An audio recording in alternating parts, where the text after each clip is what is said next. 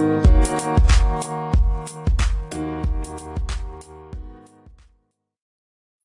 நேயர்களே இனிய வணக்கம். இன்று தென்கட்சி கோ சுவாமிநாதன் அவர்களின் தொகுப்பிலிருந்து ஒரு பதிவு. மனநிறைவு. ஒரு பெரிய அரசன் இருந்தான். எயாதின்னு பேரு. கேள்விப்பட்டிருப்பீங்க. அவனுக்கு நூறு வயசு ஆச்சு. வாழ்க்கையிலே அனுபவிக்க வேண்டியதை எல்லாம் அனுபவிச்சுட்டான். ஒரு நாள் மரணம் அவனை தேடி வந்தது. இது பாருப்பா உனக்கு நேரம் வந்து விட்டது. உன்னை அழிச்சுக்கிட்டு போகத்தான் வந்திருக்கேன். புறப்படுன்னு இவன் பெரிய ராஜாதான். போர்கள்லே வீரத்தையெல்லாம் காட்டியிருக்கிறான். இருந்தாலும் இப்ப நடுங்க ஆரம்பிச்சான். என்னது? இவ்வளவு சீக்கிரமா வந்துட்டே? நான் ஒரு நூறு வருஷம் தானே வாழ்ந்து முடிச்சிருக்கேன். அதுக்குள்ளே வந்துட்டியே அழைச்சிக்கிட்டு போறதுக்கு? அப்படின்னான். என்னப்பா இப்படி சொல்ற? உன் பிள்ளைங்க எல்லாம் தாத்தாவாயிட்டாங்க. இன்னும் உனக்கு என்ன வேண்டியிருக்கு இந்த உலகத்துல? அப்படின்னது அந்த மரணம். அந்த ராஜாவுக்கு நூறு மனைவிகள் நூறு பிள்ளைகள்.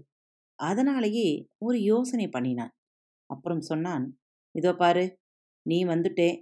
வெறுங்கையோட திரும்பி போக மாட்டேன்னு எனக்கு தெரியும். என் பிள்ளைங்க நூறு பேர் இருக்காங்க. அவங்களில் யாரையாவது கேட்டு பார்க்குறேன். எனக்கு பதிலா நீங்க யாராவது போறீங்களான்னு? யாரையாவது ஒருத்தரை சம்மதிக்க வச்சு அனுப்புறேன். என்னை இன்னும் ஒரு நூறு வருஷம் வாழ விட்டுடேன் அப்படின்னான். மரணம் சொல்லிச்சு உனக்கு பதிலா யாரையாவது ஒருத்தர் என் கூட வந்தா போதும். இருந்தாலும் நீ எல்லாருக்கும் அப்பா. எல்லாரையும் விட நீதான் அதிக நாள் வாழ்ந்திருக்க. எல்லாத்தையும் அனுபவிச்சிருக்க. அப்படி இருக்கிறப்போ நீயே இப்படி இருந்தா உன் பிள்ளைங்க எப்படி என் கூட வர சம்மதிக்கும்? அப்படின்னது. இருந்தாலும் அந்த ராஜாவுக்கு நம்பிக்கை இருந்தது. பிள்ளைகளை ஒவ்வொருத்தரா கூப்பிட்டான். கேட்டு பார்த்தான். மூத்த பிள்ளைங்க எல்லாம் ஒண்ணுமே பேசல. பேசாமே நழுவி போக ஆரம்பிச்சிட்டாங்க. கடைசி மகன் ஒருத்தன் அவனுக்கு பதினாறு வயசுதான் ஆகுது. அவன் முன்னாடி வந்தான். நான் தயார். என்னை அழைச்சிக்கிட்டு போ அப்படின்னான். இவனை பார்த்ததும் மரணமே இறக்கப்பட ஆரம்பிச்சது. என்னப்பா இது? ஒன்னும் தெரியாதவனா இருக்கியே? உன்னை விட பல மடங்கு வயசு அதிகமான உன்னுடைய மூத்த சகோதரர்கள் தொண்ணூத்தொன்பது பேர். அவங்கெல்லாம் இன்னும் இந்த உலகத்திலே வாழணும்னு ஆசைப்படுறாங்க. நீ இப்படி சொல்றியே? நல்லா யோசிச்சு சொல்லு அப்படின்னது. நான் நல்லா யோசிச்சுதான் சொல்றேன். எங்க அப்பா நூறு வருஷம் வாழ்ந்திருக்கிறார். அப்படியும் திருப்தி அடையலே. என் சகோதரர்கள் எல்லாம் என்னை விட அதிக காலம் இந்த உலகத்திலே வாழ்ந்திருக்கிறாங்க. அவங்களுக்கும் திருப்தி ஏற்படலை. இதை பார்க்கிறப்போ எனக்கு ஒரு விஷயம் நல்லா புரியுது. அதாவது நான் நூறு வருஷம் வாழ்ந்தா கூட எனக்கும் திருப்தி ஏற்பட போறதில்லை. அப்படி இருக்கிறப்போ நான் இப்போ போனா என்ன? இன்னும் தொண்ணூறு வருஷம் கழிச்சு போனா என்ன?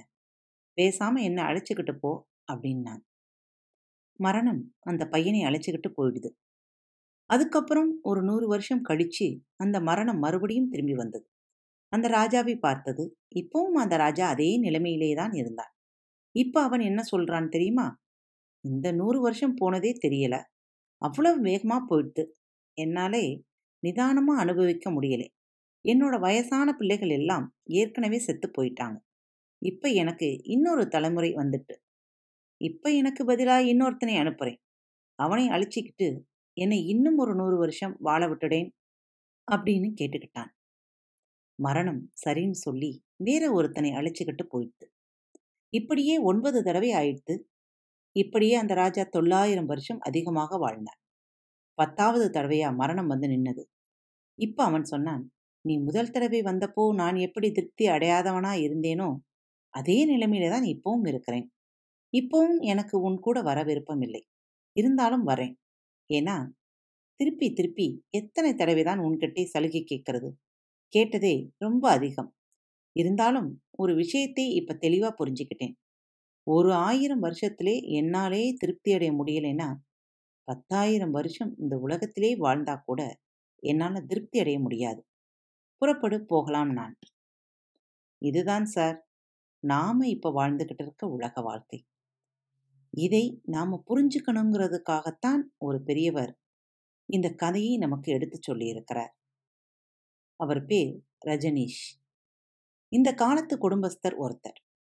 அவரை தேடிக்கிட்டு ஒரு நாள் மரணம் வந்தது. வந்து அவர் முன்னாடி நின்னுது. நான் தான் மரணம் வந்திருக்கிறேன். உன்னை அழைச்சிக்கிட்டு போக அப்படின்னது. இவருக்கு கோபம் வந்துடுது. உடனே பலார்னு அது கன்னத்திலே அரைஞ்சுட்டார்.